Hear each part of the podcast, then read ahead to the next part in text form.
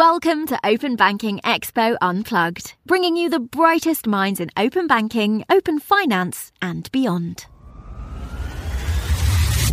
Hello, and welcome to Open Banking Expo Unplugged.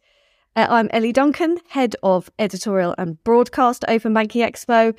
As usual, I'm your host for the next 30 minutes or so, and I'm delighted to have with me today David Brear from 11FS. We've got lots to talk about in this long awaited episode. We've been hoping to record this for a while, and um, it's extremely time- timely because 11FS has just brought out its Pulse report for 2023. So we're going to dig into to some of the kind of user experience insights that have come out of that report. First of all, though, David, welcome to the podcast. Thank you very much for having me. I, I know uh, I've been sick, you've been sick, Christmas, all sorts of stuff, haven't we? But we finally get to chat. So uh, lovely to, for you to have me on. Thank you very much. No problem. Yeah, like plenty of plenty of illnesses to share off mic, obviously. So, David, uh, perhaps you know we have a global audience here at Open Banking Expo. Some of them, you know, may not have heard of, of 11FS. So, in a nutshell, kind of what what do you do? Yeah, for sure. So 11FS, uh, we is a company that we started uh, six and a half years ago now. So we've been uh, been rather busy over those six and a half years. But the thesis for the company is that digital and digitized are fundamentally different things. And actually, having spent uh, most of my career in financial services, I've seen big organizations spending billions of pounds taking the things that they did in the analog world and trying to represent them, digitize them into the digital world. Um, all the while that actually new disruptors and other industries that are maybe a little more more enlightened are are taking a very different approach. Um, our founders of our business, you know, we've been there and done that. We've made big transformations happen in big banks, but equally founded businesses like Nutmeg and Monzo and Starling and various different things. So this isn't just hyperbole and chat. We uh, we actually make this stuff happen as well. But uh, and over the last, as I say, over the last six and a half years, we've built think it's now 12 different uh, propositions around the globe. So things like Mettle with NatWest, brand new uh, SME Challenger Bank, uh, things like Mox over in Hong Kong with Standard Chartered. Uh, and we've done that in Singapore, in uh, Saudi Arabia, in the US. We've uh, been rather busy, I to say, but it's been, been a lot of fun.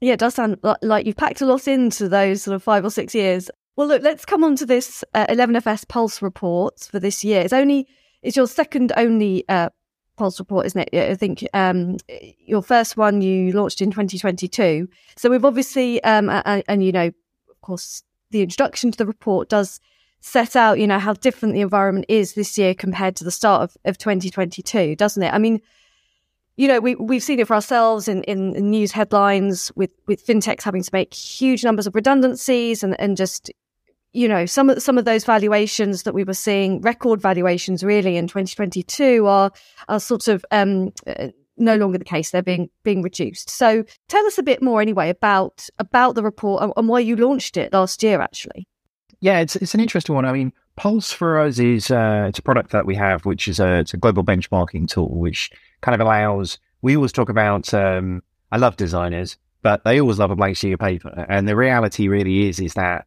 if you're facing into the problems that actually how to improve your customer experiences, then likely is somebody out there has done something that you can start from. There are design patterns, there are experiences, particularly in you know things like KYC and onboarding and uh, you know payments, transfers, etc., etc. So still with pride rather than starting with a blank sheet of paper is really our, our view. And the team, because of the production of that product, get to see globally what good looks like. You know, they're constantly bringing new videos, new experiences, new setups into it, uh, and scoring them. And we really thought, you know what? Actually, the what would be great for us to do is to to show people what good looks like, because you know, in this in this narrative, as I say, the this transition from digitized to digital, there are a lot of things that go out there, particularly from some of the big banks, that actually the experiences are not really what they should be, but that customers, through in some instances, through desperation of needing that thing. I mean, if you if you want a loan, you're probably going to put up with some pretty terrible experiences just because you're desperate from that loan. Um, but in a marketplace that's incredibly, uh, increasingly experiential, then getting these things right uh, is not just a nice to have when it comes to like you know the uh, the little noise that it makes when it refreshes. It's like, oh, that's lovely. It's more fundamental than that in terms of the the you know significant percentage differences it can make in terms of conversions, but more fundamentally, how happy your customers actually are as well. Uh, and that's where actually the you know the the point of the the market shifting. You know, not only from last year to this year in terms of the uh, the investment horizon and the the ways in which people are thinking about the race towards profitability. Um, but if you take a broader view of that over the last, you know, five to ten years, really, in terms of the the resetting of you know a, a greater competitive landscape and therefore uh, more competition really for for customers than ever before, then how good some of these experiences are and and again, you know, this isn't about just the the selling of a product; it's about the usage of a product. Uh, how good a bank is, a good a fintech is to to deal with on a day to day basis is largely the manifestation of their digital presences. Uh, and actually, given we can now change and move really quickly, uh, then actually the, the the challenge for competing on experience is is really greater than ever. And and I think um, having read the report, you know, you obviously break down but by category, you know, some some of these kind of apps. So, you know, personal financial management, BNPL, and you know, there's some familiar names in there, but not so familiar names personally for me. So it's a really interesting read. I mean, you know, when when you're looking for good user experiences, what what are you looking for? I mean, you know, I, I, guess many people think, oh, it's just an app that just has to kind of look good, or yeah, have a couple of sounds that that make it sound appealing. But but there's far more to it than that, right? Absolutely, yeah. I mean, great customer experiences are. You know, they say beauty is uh, uh, is um, is not just skin deep, and that definitely goes when it comes to the experiences side of things as well. This isn't just making it pretty. You know, this is about the fulfilling. Uh, we talk about jobs to be done, which is a uh, Clayton Christensen methodology to understand the underpinning problems that you're trying to solve for your customers. Um, and actually, the things that people put within their applications or their websites need to fundamentally align to those things. And while there is quite a um, a balancing act uh, with regards to the problems that the banks want to solve, the financial institutions want to solve, i.e., like you know, avoiding calls into call centers, selling more products, those types of things and then the the actual jobs that the customers have to solve for as well. Which you know, I'm, I'm sure you don't wake up every morning and go, "Well, I'm going to do loads of payments today." It's a, it's a you know, it's a, it's a Friday, it's twelve o'clock, let's get some payments done. Is I know you actually have the whys behind that that make you know transfers or payments or the contextualization of those services is much more critical. Saving for your long term I don't know, retirement plans or or actually saving for that holiday that you want to go on in, in six months' time and and trying to find the the things that are not just again digitizing the uh, analog form factor. This isn't about actually how do we replicate check paying in into a branch and we've got a thing and that takes it. No, it's actually rethinking it from a digital perspective that actually creates a, a service that fundamentally makes people better off, really this is all aligned from our perspective of our where our vision of where financial services really needs to get to, which is, you know, this isn't about again, you know, all the things that you used to do with a big ledger with how much money you had and how much you owed written in it. This isn't about replicating that into a digital world. The digital spectrum of of uh, what you can actually achieve is so much greater than that. And we we talk about digital riches, which is it's real time, it's intelligent, it's contextual, it's human, it's extendable, and it's social. Uh, and actually, with those things, I mean, we could unpack that for the next three hours on this podcast in terms of what that what that means. But but if you kind of think in a in a world where we're all carrying a supercomputer around in our pockets, you know, twenty four seven, you know, your phone is never more than two meters away from you, ever. Like you know, toilet, sleeping, bath, you know, whatever you want to be. Like so, actually, all of those things are with you all of the time the context of where you are and what you're doing, or the time of day that it is, can fundamentally shift the way in which services are being delivered to consumers. Um, and the, the nice thing about that is when you, and if you look at the report, it's not always big FIs that are producing the best experiences. In fact, rarely it is. And because of that competitive landscape, you know, fintechs coming in and that's great. But even if you look at the context more broadly, and the team in Pulse see see all of these things. The the context of super apps in other geos that are doing amazing things. I was talking to one yesterday in, in Dubai and, you know, such a large, I won't give away their, their company secrets, but a very large part of their revenue is coming from uh, financial services. But their origin is, you know, ride hailing and delivery of food and all of these different types of things. So the experiences of good financial services is being set by a broader remit now than ever before. And, and ultimately that's great for consumers because, you know, competition for customers leads to probably better outcomes, right? Yeah, absolutely. It certainly should anyway. And um, it's interesting there, your, your points about super apps, because, you know, I think when we think of a super app, I think most people look to kind of Asia or, or China specifically, I suppose I should say, really, where, um, you know, you have some, some huge apps that the people use for everyday life and, you know, uh, and they really are super apps, you know, millions and millions of people are using them. And I think, are, are we yet to see an ex- uh, a good example of a super app in, in the UK, do you think? Uh, definitely not in the UK. I mean, arguably, I mean, if you look at uh, obviously like WeChat, you know that that that is the gold standard that everybody's trying to replicate. But but I mean, if in Asia more broadly, if you look at uh, Grab, you know those guys are having a great great uh, push for it. I mean, Uber's having a good push for it in Europe and the US, right, in terms of actually the consolidation of services. But I, I think it's it's interesting, and if you talk to a lot of the you know, senior executives at, at, banks, they're all like, well, we should have a super app strategy. And it's like the, the challenging thing with that really is, um, I don't think any, anything that is considered a super app in the market right now started with the intention of being a super app. Um, in the same way as no, no big HSBC didn't intend to become HSBC. You know, I mean, they didn't intend to be in 70 different countries with 17 different, you know, business lines in each of those countries. Uh, you know, in order to become a super app, you've got to be a good app to start with. Uh, and actually, by solving, it goes back to those jobs. So it goes back to those jobs to be done. If you solve a real, a real world pain point for somebody, you get the opportunity and probably the trust of that customer to potentially solve more problems.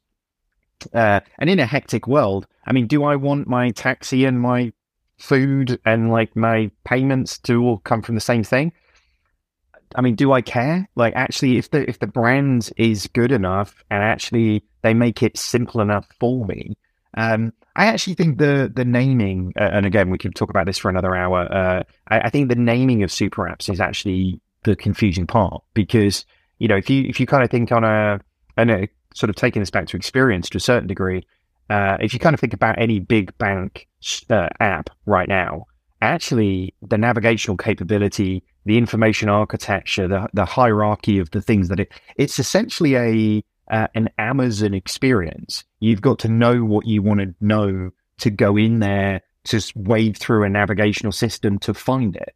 Um, so can you imagine a big bank then doing, well, you know, anything beyond banking and packing it into a single app? Like it just doesn't it doesn't make any sense. The the the waterfall method of like the regression testing just on that application is painful now. Can you imagine if you got your groceries from there as well? Do you know what I mean? Like so so I think the the challenge for for big banks is like actually no super app started in financial services. They started in being messaging or social or ride hailing or technologically enabled industries that really, really understand how to do iterative design, iterative change, uh, microservices architecture, small, you know, small team sports stuff. Um, and now all they're doing is shining that that torch into their industry because a slice of payments makes things cheaper for them and makes it easier. Lending suddenly becomes really easy because you've got a, a group, you know, millions and millions of customers who trust you and a brand that they trust that you can start distributing those things to like this is the real challenge. Like actually, I don't think banks really should be scared of fintechs because fintechs are, you know, playing a similar game to them. It's all the people who actually have got brands that people actually like that really are probably much more threatening to them. So that so the app construct, I think, is the wrong kind of naming convention. I mean, this is a this is a uh, an operating system for people's lives. And if you look at something like Grab in Singapore, like you kind of can't operate in Singapore unless you've got Grab on your phone. I know can attest to that, having uh, been over there for the Singapore FinTech Festival. I was just struggling to get around the place. You know, I mean, like so. So I think at that point things become so um, infrastructural to those geographies. Look at um, look at uh, Safaricom and M-Pesa. You know, actually, uh, that is part of the. We talk about the fabric of, of financial services. Um, you know, M-Pesa is part of the fabric of, of, of that country, and so it is so successful. Is what it spawns. You know, hundreds of other industries in that sense. The super apps that are most successful in those places um, are are really the beginning of an operating system for people's lives. Yeah, that's interesting. I think so. So uh, uh, that brings me on to, I suppose, talking about something which you know we we've heard a lot over the past few years, where financial services is kind of waiting in a way, or is expecting big tech to to kind of enter this the the realm of financial services of, of payments, precisely because of what you just said, I suppose, which is they already have the brand um, the the millions of, of users, and and actually that that ties in nicely with your prediction, I think, in this Pulse report, um, which is that I mean, you say that you can see, you know, the likes of Amazon, Apple, Google pushing into financial services. Do you think it really will happen quite imminently? Because I, again, you know, as I said, I suppose we've been hearing about this for a while. Um, is there anything holding them back? Do you think? Um, so so I, would sort of say I'd say it's happened. You, you, know, like actually, if you look at you look at Apple's revenue, I, I, mean, I, I I actually don't know where my wallet is anymore. Do you know what I mean? Like I re- I genuinely really don't. Like I know it's in the house somewhere. I really should let my bank know and change my cards just in case, you know. But but I all of my transactions are via Apple Pay, you know. So so for me, this transition's already happened, you know. Like and actually, you know, when you look at a gigantic organization like Apple who have such a an amazing um, ability to create the walled gardens of ecosystems around, you know, payment via your, fo- your watch or payment via your phone and all of those things that go with it. Um, for a company that isn't in financial services at the size that they're at, for two percent of their revenue to come from from payments is massive. Do you know I mean? So, uh, and actually, if you look at the the broader thing of like, well, uh, any shop you uh, you go into in London accepts Alipay, like, you know, that, they're not really a they're not a bank, they're not a fintech player. Like, actually, that is a they're not even a company that actually most people would know, you know, on high streets if they're still a thing in in the UK, you know. But so big big tech has already infiltrated financial services. I, I, guess to your to your point around well, what's holding them back? It's like, god damn, this is a complex industry, and like regulation is like a thing, you know. Like so, so the amount of cost that is actually involved in being a fully regulated financial services player is really really significant, right? But but this isn't a um, this isn't a traditional model of uh, manufacturing and distribution anymore you know, the banks manufacture financial instruments in the way that the regulator would regulate them, and then they distribute them to their customers. You know, in some instances where they've got financial advisors or brokers or whatever, and you know, there are some intermediaries in the in the way to kind of take their little ticket of the the money and whatnot. Um, but but on the whole, really, you know, manufacturing of products, distribution of products, uh, I kind of think those big brands are way better at distribution than than the banks can ever be. Um, and actually, I, I think the the challenge really is that the big tech players can have so much more impact on financial services by not being regulated and by being on the the periphery of owning distribution uh, that they could ever really be in terms of the manufacturing. And and definitely that is so much less risky. Look at um uh, look at insurance. Uh, actually, I mean, before I was in banking, I was in the insurance industry and spent six years of my life at Aviva and lovely organization. Rites of passage if you ever live in Norwich, you know, what I mean, it's like it's that uh, that thing. Um, but um, but one of those ones, if you look at insurance, I mean, insurance is in the UK, and you know, there's other geos that have followed this. Is predominantly distributed not by the insurance companies, but by comparison engines, by you know, affiliate marketing tables, and all these things that go with it. Uh, and that's not just because um, it's not just because customers are lazy. It's because as an industry, uh, insurers made it incredibly complex to understand what the hell their products are about, you know? And actually, it took a whole rise of comparison, you know, money supermarket, compare the market, whatever, you know, like people will buy their car insurance there to get a meerkat, you know what I mean? Like it's crazy at the same time as, you know, getting a bit of a deal in that sense. Um, I think particularly when we start talking about things like open banking and the, the, you know, the ability to open up the data sets and, and for intermediaries to be much more sophisticated, much more intelligent, then actually it kind of feels like that's where we're going to get to. It's like, look, in a world where you get relegated into distribution and manufacturing, actually your manufacturing of your your products has to be incredibly cost effective. Look at the, the squeezing of the margins in insurance. This is going to happen in retail banking. It's, it's inevitable. Like I, I think we're down that track already, right?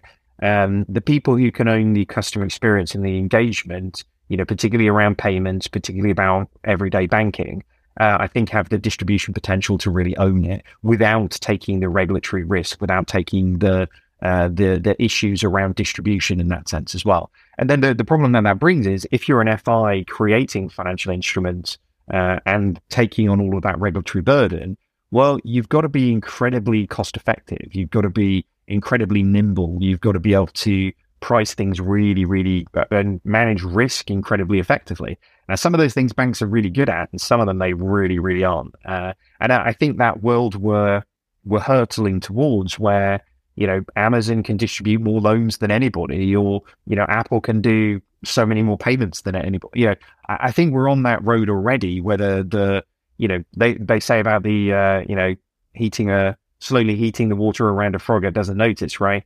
Uh, but the warm, water is pretty warm now. Uh, there's enough slices of financial services already being ebbed away that actually the reaction is is going to have to be really significant, and that's that's why we're seeing the big banks respond. You know, this is no no organization I work with or talk to are like you know either stupid or putting their fingers in their ears and hoping it goes away. They are all doing something about this because actually the option of doing nothing has uh, has left us sadly about you know, maybe about five years ago. Yeah, of course. Going back to, to I guess, and this is something that comes up a lot in, in your Pulse report. I mean, obviously, it kind of provides the context for the report, really, is that, you know, and, and this is not just a UK wide thing, but really a global issue is that we're living through this cost of living crisis. So, in that sense, do you think that um, customer experience has become even more important? And and you know the, the use of, of these types of apps that can genuinely help people save money or or just afford to pay for you know everyday items and services right? So what are your thoughts around that? And and do you think in, in a way that, that that environment is, is going to sort of up up the game when it comes to user experience? Yeah, hundred percent. I mean, I think the the challenge we, we talk about the the underserved, the overcharged, and the overwhelmed, and actually, like the numbers of people in all three of those. I mean, I, I put myself in at least one of those camps. You know what I mean? Like so, uh, so and actually, if you look at the the ability for people to get, and this is actually where I, I think the the regulator can do more and should do more. Not not just in the UK, but more broadly as well. Actually, is is really, and it goes back to that. It goes back to that transition as an industry that we've gone to.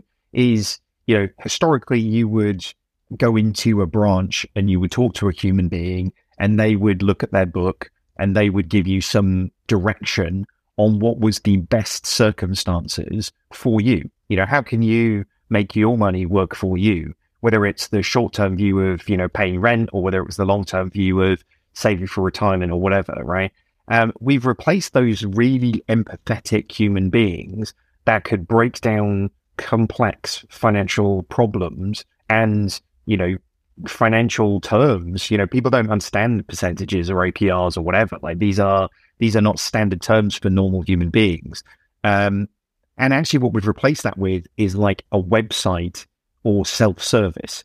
You know, we've gone from actually really, you know, empathetic services and managing risk as a book as an entirety to make sure that the book manages and balances to a self service system that actually leaves people really, really wanting.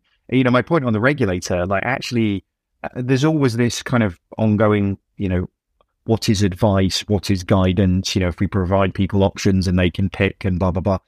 But what other industry out there uh, that is so heavily regulated, that is so important to the you know the fundamental fabric of a, of society.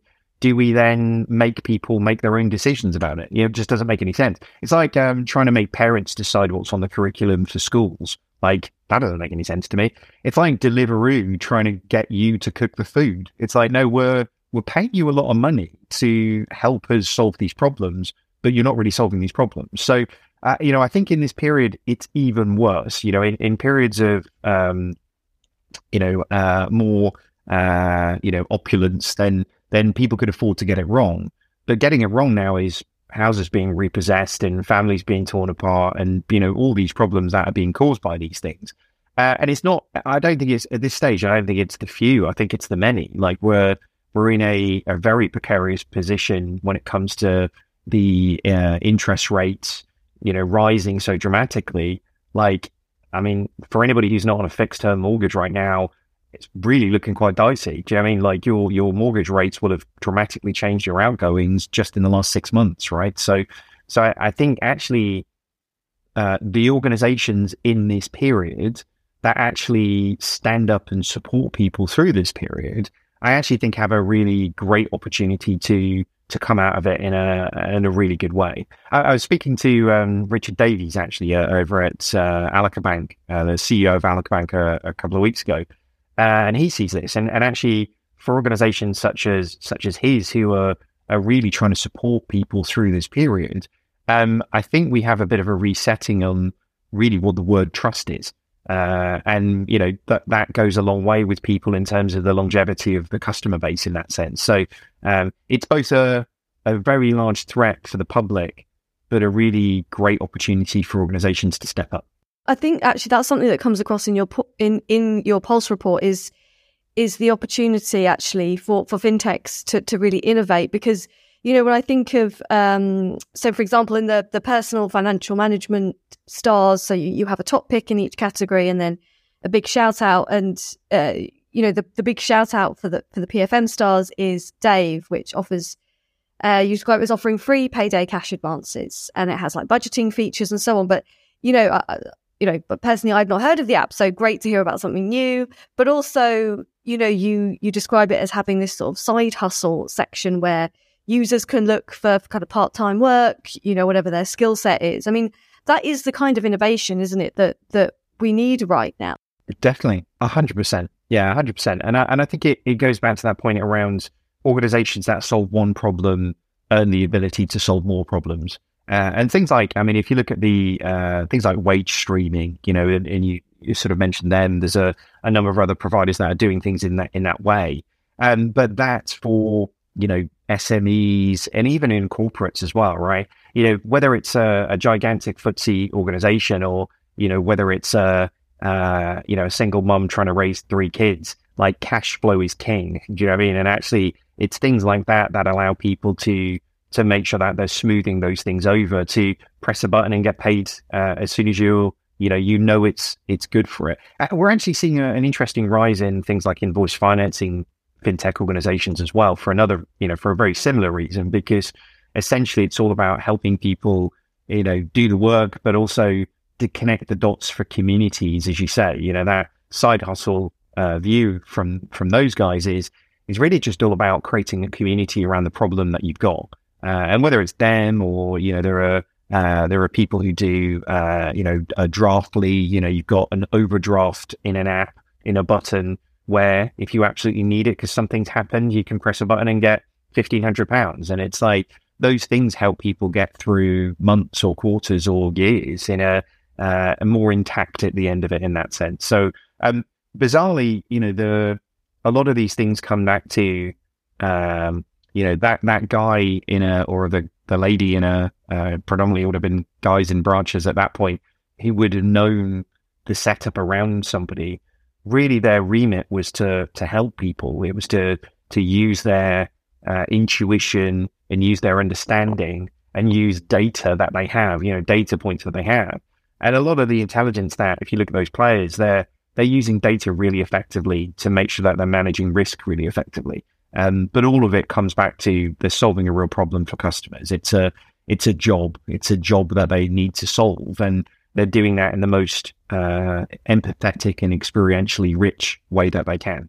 Well, look, I'm aware that we've had a fairly wide ranging conversation, and um, and I guess I kind of want to end on on a bit of a, a positive note. I mean, it'll all be really positive, but I, kind of want to hear from you, David, about what kind of when you when you think about you know the rest of 2023, what excites you the most about um, you know the kind of uh, this this area of financial services, the opportunity therein, and and and where you see all of this heading. You know. Yeah, it's it's interesting. I, I think with all of this, just you know, there, there's lots to get doomy and gloomy about. You know, there's lots of like the economy and all these different things. But the direction of travel for the industry is really positive. You know, actually, there are services coming to market that solve problems for people more broadly than uh, and, and better than ever before. You know, there are organizations that are having to to really focus on customer, focus on uh, evolving their culture of their organizations to to be relentlessly pursuing solving these problems for consumers. Um, so while there is a lot of, uh, it always feels messy in the middle, doesn't it? It always feels like actually, you know, chaos is ensuing, and when you're in the eye of the storm, it can feel quite chaotic all around you. But but I actually think the direction of travel for the industry, uh, the direction of travel for profitability for fintechs that are coming through, uh, and actually the direction of travel for the opening up of the industry more broadly when it comes to the you know the continued evolution of things like open banking to to get us to a a better place for who can actually serve customers more effectively. Um, it goes back to what I said earlier on. I think all of that competition for me is leading to a really a, a better outcome for consumers than ever before. Uh, and I think this will be, you know, really the again we we say resetting of standards, but you know, customer satisfaction scores are, are going up in the places that you would expect it to go up. And for me, that's putting pressure on the places that no longer are kings of the hill and, you know, need to get their act together in order to make those things happen. But, you know, again, if I, if I stand back and say the, you know, definitely the senior executives I talk to across uh, banks in various different countries, um, everybody has the right intentions to make the changes that are needed to make sure that they're supporting the you know the un- underserved, the overcharged, and the overwhelmed, and and really that direction travel ends up in a an industry that is much better than it is today, and that's all we can hope for, right? Improving it. I, I think when it comes to what that looks like, my my real sort of vision of, of where we get to is, um, you know, essentially digital helps us democratize services. You know, the the private banking experience should now be democratizable into the mass market. Um, and really, if you kind of look at the the transition that we're seeing, it's from you know really dumb and you know analog products into intelligent services. And the things that are I really think are going to be most successful in the future are those those organizations that focus on kind of orchestrating services that contextualize the problems for consumers, not just create self-service capability that allows people to you know, remove paper or people from a, a call center in that way. Um, because we're in a world where, you know, cars can drive themselves or, you know, we've got chat GPT who, you know, from an artificial intelligence perspective can do amazing things, you know, in milliseconds that it, it would have took things, you know, months and months and months to do before. Um, but we're in a place where all of those things are possible but still people are going into overdraft fees when they've got money in their savings account. You know, it just doesn't make sense in the context of the level of intelligence that really can be brought to the industry. Um, so for me, self-driving money is where we're going to get to. You know, if if an organization is set up on your behalf to make sure that actually uh, they are using their intelligence to maximize your potential, I really think that's the direction of travel. Uh, and while it's going to be messy and difficult, and you know the economy is going to get in the way, and you know the interest rates are going to be painful, and you know there's wars here, and prime ministers that, and whatever, you know, like there's all of this stuff in the background. The direction of travel is in that in that way, uh, and once we're there, the world's going to definitely be a better place. Well, David, it's been an absolute pleasure to have you on the podcast. Thank you so much, and, and you're right, that's a really positive note to end on because um, yeah, great to hear that that you kind of see so many exciting innovations uh, coming up, and and you know, thank you for such a, a great discussion today. No worries at all. Thank you very much for having me on. Well, thanks again there to David Brear of 11FS. Great to have him on the podcast finally. I'm, I'm sure you'll agree. A really wide ranging discussion, lots of ground covered there. But um, I highly recommend, if you haven't already, uh, that you read the 11FS Pulse Report 2023.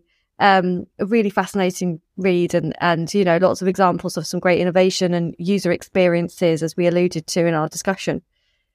You can catch up with all the latest episodes of the Unplugged podcast series via the on demand section of openbankingexpo.com. Until next time, goodbye for now.